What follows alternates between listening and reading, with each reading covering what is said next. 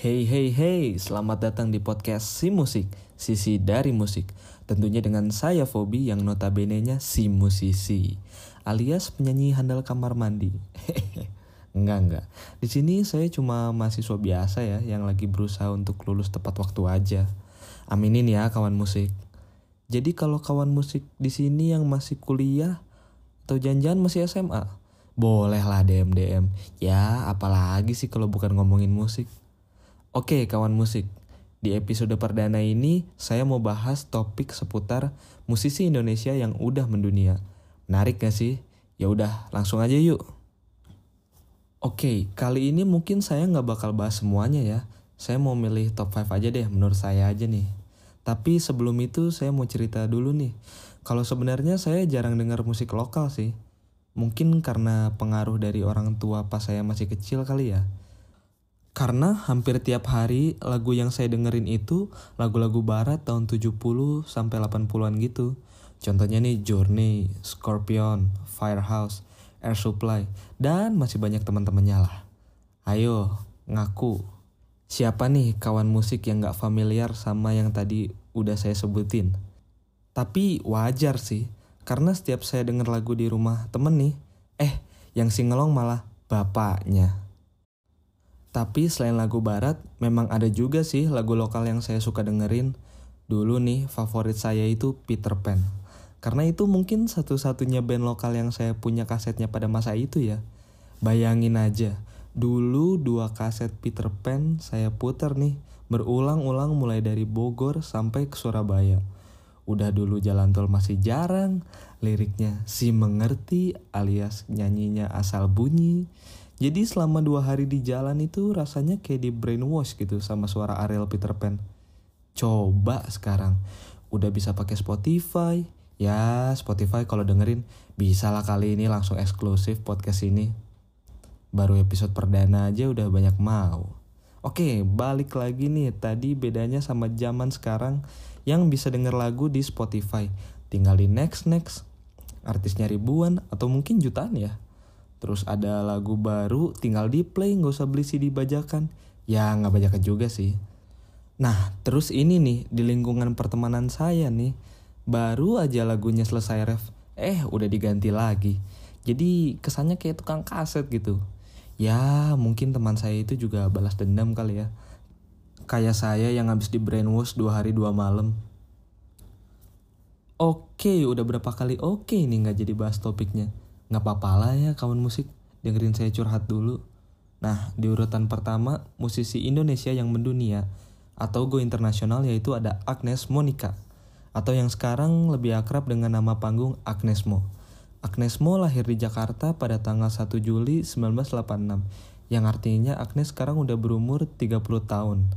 Ya, masih seumuran lah sama saya, secara muka mungkin ya. Agnes Mo memulai awal karirnya di industri hiburan pada usia 6 tahun sebagai seorang penyanyi cilik. Agnes Mo telah merilis tiga album anak-anak yang berhasil mengantarkan namanya ke deretan penyanyi cilik populer di era 90-an. Tuh kawan musik, emang usaha tuh tidak akan mengkhianati hasil ya. Dari umur 6 tahun aja udah mulai bikin album. Tiga lagi. Kalau saya sih umur segitu yang saya ingat masih main tanah depan rumah atau enggak ngasih makan arwana pakai obat sakit kepala. Eh, besoknya mati. Oke, balik lagi ya ke Agnes Mo. Kalau tadi Agnes mengawali karirnya di tanah air dengan menjadi artis cilik. Nah, fast forward pada tahun 2010 Agnes Mo memulai karirnya untuk go internasional. Awalnya Agnes dipilih untuk menjadi duta MTV Exit, yaitu End Exploitation and Trafficking itu adalah kampanye untuk meningkatkan kesadaran dan meningkatkan pencegahan perdagangan manusia.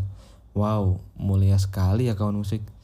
Masih di tahun yang sama, Agnes Mo mendapatkan kesempatan untuk menjadi pembawa acara di American Music Award. Pada ajang itu juga, Agnes berduet dengan Christian Savage dalam lagu berjudul Endonestas, sambil mengenakan busana dengan motif batik dan kebaya. Wih, benar-benar mempresentasikan diva dari Indonesia nih kawan musik. Kemudian pada tahun 2011 Agnes juga berduet dengan penyanyi senior Amerika Serikat nih. Namanya Michael Bolton sambil bawain lagu Said I love you but I lie. Nah, Judulnya itu Sarah Love You Beralai yang dimasukkan dalam album The Duets album untuk edisi Asia. Ini sih salah satu lagu favorit saya pas waktu SD. Cuma dulu belum tahu liriknya aja. Hehe. Dan masih banyak lagi prestasi Agnes Mo yang nggak bisa saya sebutin satu-satu. Oke, kawan musik di nomor 2 ada Stephanie Putri.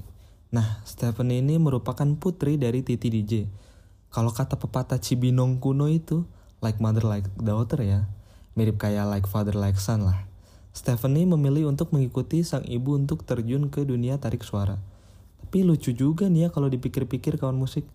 Dulu itu saya suka denger mama saya ngeplay lagu Titi DJ yang judulnya Stephanie Lagu itu emang nyeritain tentang putrinya Stephanie itu. Eh, sekarang malah saya yang dengerin lagu dari Stephanie-nya. Stephanie lahir di Jakarta pada tanggal 20 Mei 2000. Wow, ternyata cuma beda 10 bulan ya sama saya. Stephanie mengawali karirnya dengan mengikuti ajang pencarian bakat yaitu pada Indonesian Idol Junior tahun 2014. Kemudian di tahun 2015, Stephanie menyanyikan lagu Bimbang karya Melly Guslow untuk soundtrack film ada apa dengan cinta dua? Ya, kawan musik yang nonton filmnya pasti tahu dong. Kemudian di tahun 2016, Stephanie merilis lagu Appreciate dan I Love You 3000. Music video Appreciate yang diunggah ke YouTube telah ditonton lebih dari 2 juta kali. Sementara I Love You 3000 telah ditonton lebih dari 30 juta kali di YouTube dan 28 juta kali diputar di Spotify. Hanya dalam waktu sebulan loh kawan musik. Wah, itu berapa kelurahan coba yang nonton? Banyak banget gak kehitung pasti. Lagu I Love You 3000 itu sendiri ternyata terinspirasi dari film Marvel Endgame. Jadi kalau kawan musik inget nih, ada scene pas si Morgan, anaknya Iron Man ngomong I love you 3000 pas dia mau tidur. Sweet banget deh. Eh, gak lama bapaknya meninggal. Apakah Iron Man makan obat sakit kepala sama kayak Arwana yang tadi ya? Kesuksesan lagu I Love You 3000 membuat Stephanie dikontrak oleh label rekaman asal Amerika yaitu 88 Rising. Oke lanjut nih ya kawan musik. Di nomor 3 ada Weird Genius. Reza Arab, Octavian, gamers ganteng idaman. Yap, bener banget kawan musik. Gamers tersebut kini memiliki grup musik aliran EDM atau Electronic Dance Music. Reza Octavian, Eka Gustiwana, dan Gerald Liu adalah anggota dari Weird Genius. Weird Genius terbentuk sejak tahun 2016, di mana awalnya Reza Octavian dan Eka Gustiwana awalnya mengajak Billy Tanner yang merupakan seorang DJ. Namun kemudian Billy digantikan oleh Gerald pada September 2019. Weird Genius ini menurut saya keren sih, karena mereka tuh punya konsep genre elektronik, tapi dikasih sentuhan musik tradisional di setiap lagunya. Keren sih, jadi identitas Indonesianya tuh kerasa banget. Ya pokoknya nasional ismi banget deh. Nah hanya dalam waktu singkat nih, Weird Genius dapat meraih jutaan stream di beberapa platform music digital yang membuat mereka terlibat di berbagai ajang lokal maupun internasional di setiap tahunnya kawan musik. Contohnya itu seperti Viral Fest Asia Festival Bangkok 2017, Soundrenalin Bali 2018, Local Act for Yellow Claws Indonesian Tour 2018, Sky Garden Bali 2018, and the list still goes on and on and on. Lati adalah salah satu pencapaian Weird Genius yang paling fantastis nih. Lati memecahkan rekor baru sebagai lagu lokal yang menduduki top chart selama 6 minggu berturut-turut di top 50 chart Spotify Indonesia. Oke, okay, next di nomor 4 yaitu ada Nicole Zevanya atau biasa dikenal dengan nama panggung Niki. Niki lahir di Jakarta pada 24 Januari 1999. Nah, Niki juga merupakan penyanyi Indonesia yang terdapat dalam label 88 Rising seperti Stephanie Putri. Awalnya, Niki mengawali karirnya dengan merilis lagu Awali Dengan Cinta yang pada waktu itu masih di bawah label Sony Music ya kawan musik. Namun memang jauh sebelum itu, Niki juga ternyata sudah menyukai musik sejak kecil nih.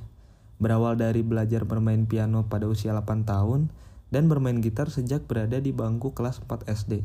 Keren ya kawan musik. Nah, dua tahun setelah Niki merilis lagu Awali Dengan Cinta yang tadi, Niki merilis lagu dengan judul Polaroid Boy dan Anaheim pada tahun 2016.